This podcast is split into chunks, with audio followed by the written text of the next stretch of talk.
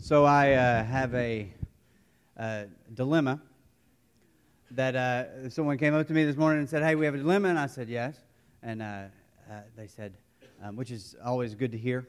And uh, they said, We want to get baptized. I was like, How's that a dilemma? Oh. Okay. Um, all right, so here's what we're to do. Um, we've got two options. The second option is um, just like football playering this, just run right through it. Um, that's the second option.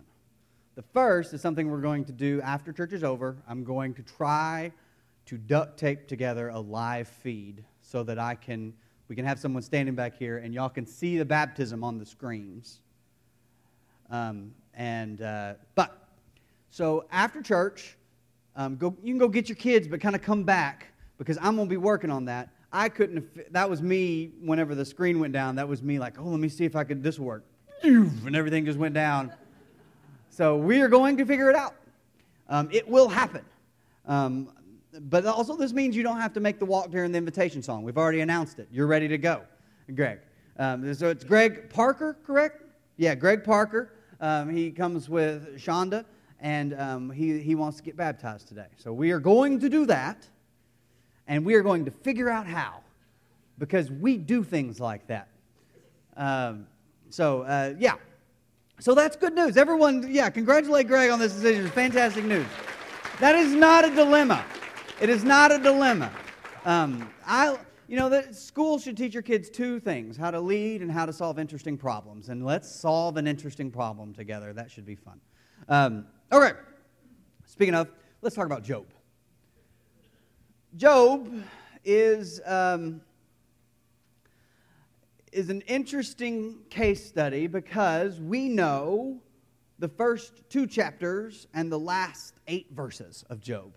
And there's 42 chapters of Job. The rest is poetry, and you know how much Americans love poetry. Right, Judy?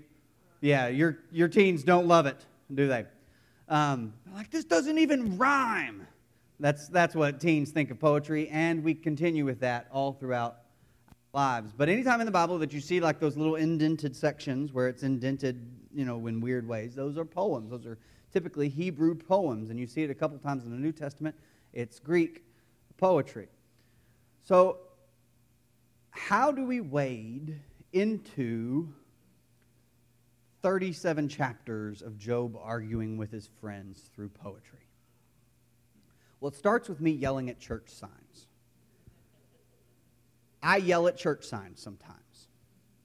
Um, I never yell at ours. Um, Bobby Joe and Jerry Green change our church sign, and they do a fantastic job of never being cute. Cute church signs irritate the fire out of me. It's like, this is, this, you hot? This church is prayer conditioned. Sounds really hot still prayer conditioning doesn't work for air conditioning. CH, CH. What's missing? You are. Yep, those two letters are missing. What is that? Uh, so I will kind of rant about those in the car. And I love ours. Ours is real simple. God loves you. Sometime a while back, God loves you. That's it. That is so true. The second part of church signs that bother me, and I've got to work on this, this is a me problem, is that I sometimes I think, well, these are kind of incomplete. Well, of course they're incomplete, dummy. They're church signs. It's like when people walk out of a movie going, you know what, the book is better. Well, yep, because it was a book. And books are fantastic. It's a different medium. No one walks out of like Sergeant Pepper's Lonely Heart Club Band and said, "Oh, the record was better." Well, yeah, it was different. Thank you. That was for that was for Rob only, apparently. Rob gets that analogy. Like it's just two different mediums. You can't be you can't have a complete theology unless it's God loves you or God is love on a church sign. So I shouldn't expect that. That's a me problem. I need to calm down. Now, I will still ridicule cute but incomplete theology on church signs is just what church signs were made for. incomplete theology can go a long way to harm us, though. One of my least favorite things to be a part of is a funeral visitation. Now, I will go and um, be with the family. I love that part of my job. But when someone I love and someone in my family dies, it's an odd event, those visitations, because they're just a couple of days after. And what a visitation is, is a family who's grieving stands up front and comforts a town because of their loss. People come in, I loved your grandma, and, she, and you say, oh, yeah, I know, I know. Visitations really should be like a, the, the funeral is for the family, visitations for the community, and it's hosted by the family. And the community comes in and tries to say things in your grief. They try to tell you things that are like, you know, God, God has a plan. Okay. How does God's plan take my grandmother in her 60s? How does God's plan uh, have anything to do with cancer? What do you mean God has a plan? Now, I think God can use this, but this wasn't, God wasn't like in the beginning of time saying, then there will, we'll create hippopotamuses, and then Benjamin's grandmother will die. Like, that wasn't a part of his plan. God needed another angel. Well, that one's just silly. Let me, people come in and they want to help, they want to comfort But coming in with just a little bit of theology is going to go very poorly. A lot of times when someone's sad, right, you just sit with them and tell them, I love you. What can I do for you? I love you. Here's some Subway gift cards. Oh, give them something. I don't know. But you're just sitting with them. This thing's really close to me. You just, I thought, we thought last night it'd be funny if I preached in um, a bathing suit. but then we amended that to, it would be funnier if I wore a full suit and then just like one of those duck rings around my waist. Really fit the theme here. Um, I get distracted too easily. I apologize for that. I'll try to repent. But this was too close, and it led to me talking about a duck ring around my waist. So, a little bit of theology in the wrong time, the wrong place, can really hurt and can really sting, especially if you're grieving. And that's what, that's what Job's friends do. Eliphaz, Bildad, and Zophar come and they sit with him a while, but then when he finally actually grieves, they can't handle it. Okay, let's set the scene a little bit.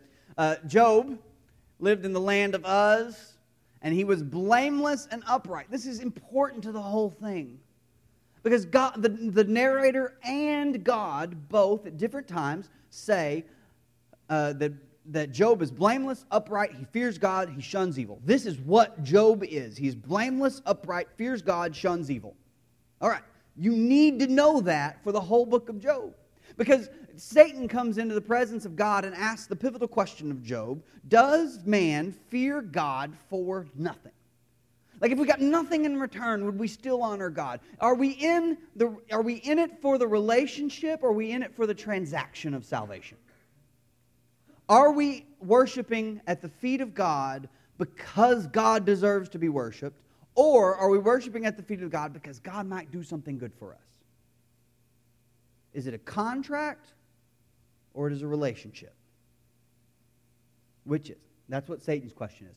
Will man serve God for nothing? He asks, he says um, twice, if you stretch out your hand and strike everything he has, he will surely curse you to his face. This is what Satan thinks about us. If you give him a hard time, if you give him a struggle, he will surely curse you. He says it again about health. Skin for skin, Satan replied. A man will give all he has for his own life. But now stretch out your hand and strike his flesh and bones, and he will curse you to your face. And all of these things happen. Now, God puts Job in this situation not to prove, just to prove Satan wrong, but he believes in Job. See, the, the main, God's main role in the book of Job is, the, God's main position is that when Satan says, Does man serve God for nothing? Or will man serve God for absolutely nothing? God believes in us. God believes we will. God believes we're in it for the relationship. He says, Yeah, take all he has, take his health. I believe in Job. Satan thinks he'll curse him. And then Job chapter 3 begins with this kind of climactic event of, well, what, what's going to happen? Will he curse him? And after this, Job opened his mouth and cursed the day of his birth. He didn't curse God. Now all the angels rejoice. God is right and Satan is wrong. God believes in man and for good reason. Man will serve God for nothing, but his whole his whole message there in chapter 3 is I wish I wouldn't have ever born. This is awful. Awful and his friends don't like hearing it. Eliphaz, Bildad and Zophar think he's wrong to grieve. They think he's wrong. Eliphaz who has um, the coolest name, and he knows it, says, He's like this Consider now, who, being innocent, has ever perished? Where were the upright ever destroyed? As I've observed, those who plow evil and those who sow trouble reap it. At the breath of God, they perish, and at the blast of his anger, they are no more. Now, what's crazy is this is the Bible, and it's wrong. Because it's in the mouth of someone who's incorrect that only bad people are get in trouble. Only people who are who are who are unrepentant find trouble, and this isn't true. Now, at times God does curse bad people. God does punish bad people in the Old Testament. And so it's kind of true, but kind of true isn't true. And they're trying to say this is who God is. God will punish people when they're bad, and he'll lift people up when they're good. And that's how God works all the time.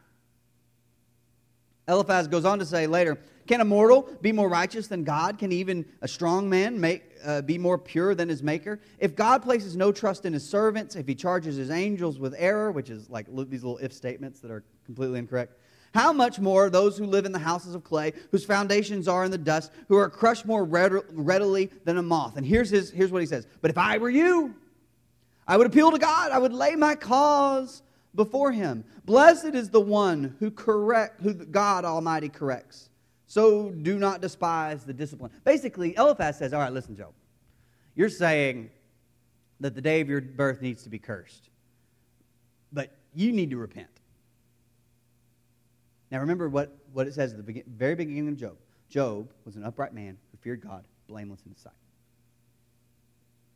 He has to set those parameters to say, Eliphaz is wrong here. He doesn't have anything to repent. Like, there's no repentance. But Eliphaz says people who turn against God need to repent. And Job, you need to repent. Job's response is anyone who withholds kindness from a friend forsakes the fear of the Almighty. Do you mean to correct? This is a big one. Do you mean to correct what I say and treat my desperate words as wind? When we come to our friends who are grieving and say, Well, what could you have done better? Or maybe you're not living the right way for God. We are treating their desperate words as wind. Bildad doubles down. They're all saying the same thing. God is so much bigger than us, and we are so pitiful and worthless that who are we when God God's going to punish us for our worthlessness?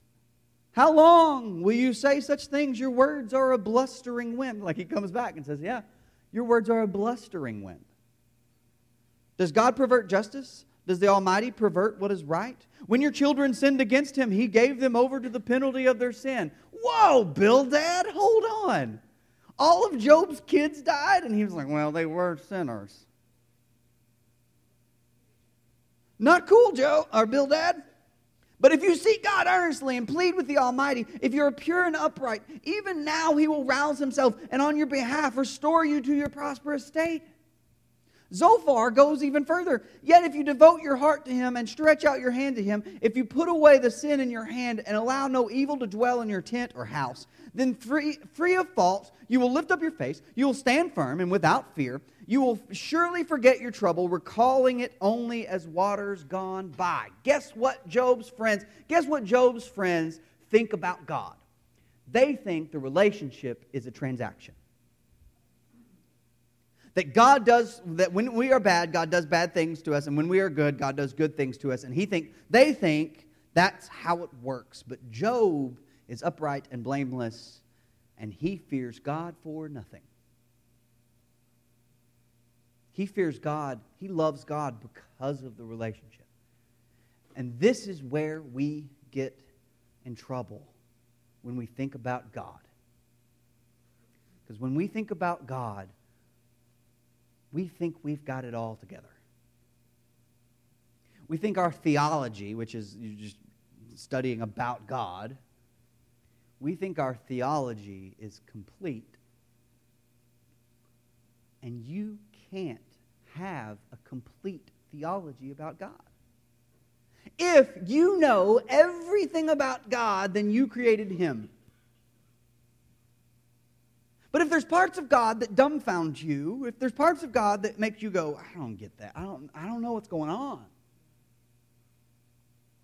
Blessed are the ignorant, for they truly understand God.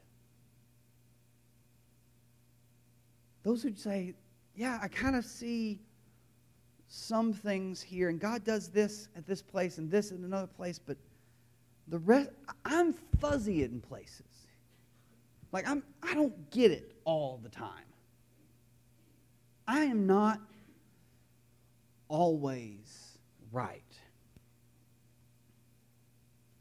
And sometimes we try to come up with these thoughts about God and we say, oh, this is how God works. God works like this all the time, always.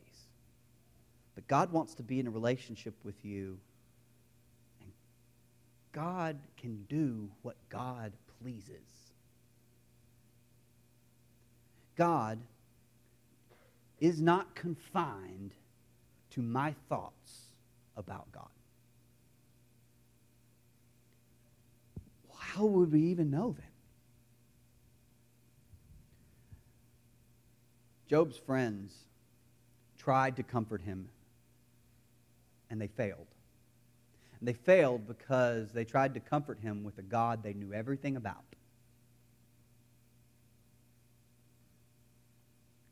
And that God doesn't exist. A God we know everything about is a figment of our imagination. But a big God who we can't even comprehend, we can't wrap our mind around. A God that we fear because, or, and worship and love and adore and honor because you're bigger than me. I cannot prove to you that God exists. I can't. But what we can do is point to God summed up. God is summed up in Scripture. And it's not through an argument. It's not through Eliphaz, Bildad, and Zophar, the way they tried to do it. It's not how we try to do it, piecing together letters of Paul and saying, well, this is how God works and this is how God functions. It's, it's Jesus of Nazareth walking around from town to town, teaching, loving, and taking care of people. It's the Messiah. The truest understanding of who God is the most complete understanding. Now, no, notice, we're not going to get it all. We're not going to we're not going to understand it all all the time. Maybe even not most of the time. But the truest understanding of God is found in Jesus. When God became man and dwelt among us. That's the truest form of of God. so when we get into like these arguments about, well, I don't know what God's will is, and I don't know how God functions in this situation, and when there's pain, what happens, and when there's suffering, what happens. And we leave out Jesus. We're missing the most, the most crucial part of understanding God. Is when God became man, he loved the poor, he loved the sinner. He, he, he fed the hungry, turned water into wine, which we can't do. But we, we see the majesty of God simplified into Jesus. And while theology cannot fit on a church sign, it can fit on the king. It can be summed up in the Messiah. Do I know everything about God because I know Jesus? No. But I know God because I know Jesus. And Jesus was more concerned with the relationships people had than the religion they followed, than the, than the structures and organ, than the theologies that they explained. Jesus, Jesus fed people and healed people. He healed someone on the Sabbath and someone's which is the day of rest for the Jewish community. Everyone's got to rest, don't do anything. And he healed someone on the Sabbath and they said, "Oh, is that okay? Is that okay to do? Can you can you break that rule to make this thing good?" And Jesus says the laws, the Sabbath, were made for man, not man for them. The laws served man. Man doesn't serve the laws. So every time God forgives us, this is from Richard Rohr, a Franciscan monk. Every time God forgives us, he tells us that our relationship with him is more important than his rules for us. He values us more than he's angry at our brokenness. God loves you. And we see that in Jesus. God wants you. And we see that through Jesus. God wants you to be in his presence. You know, sometimes we talk about it. You can hear it in our prayers. God, we are so sinful and we are awful and we are worthless and we don't, we, uh, we don't even deserve to be in your presence. But the whole time he's saying, well, come on. Come be in my presence. God, God wants us. God likes us. God enjoys us. Sometimes we think God sees us and all God sees is our sin. But God sees the people He created and He loves and that He sent His Son to die on a cross and conquer death for. He sees people that He enjoys. Jesus didn't come to earth and go, Oh my goodness, you people are horrific. He said, Blessed are the poor Blessed are those who are sad. Blessed are those who, are at, who make peace. I think we need to abandon our own theologies about God and get real good at following Jesus. Because it's only in Jesus that we can find comfort, that we can find rest. It's only in Jesus that we can find um, beauty and hope salvation. It's not in our understandings, it's in Jesus. It's not in our doctrine, it's in Jesus. And Jesus is going to lead us into some tough places and ask us to do some things um, to join with Him, to show commitment to Him. But we find everything we need in the person and King of Jesus. And so we will always come back to that. So when we walk into visitations, it's because of Jesus we find hope. when we sit at a funeral, it's because of Jesus we find hope. When we are sick and everything is lost, it's because of Jesus we find hope. Not convenience, not ease, hope. And we will find that hope, we will find it abundantly in Jesus. If you want to be with God, be God's this morning through Jesus, through joining in his death, burial, and resurrection through baptism. If, if, if we're, we're going to figure out a baptism today. And Greg's going first. But if you want to go second and join with Jesus today, most complete and full understanding of God we have the King, the Redeemer, the Savior. Please come forward while we stand and sing.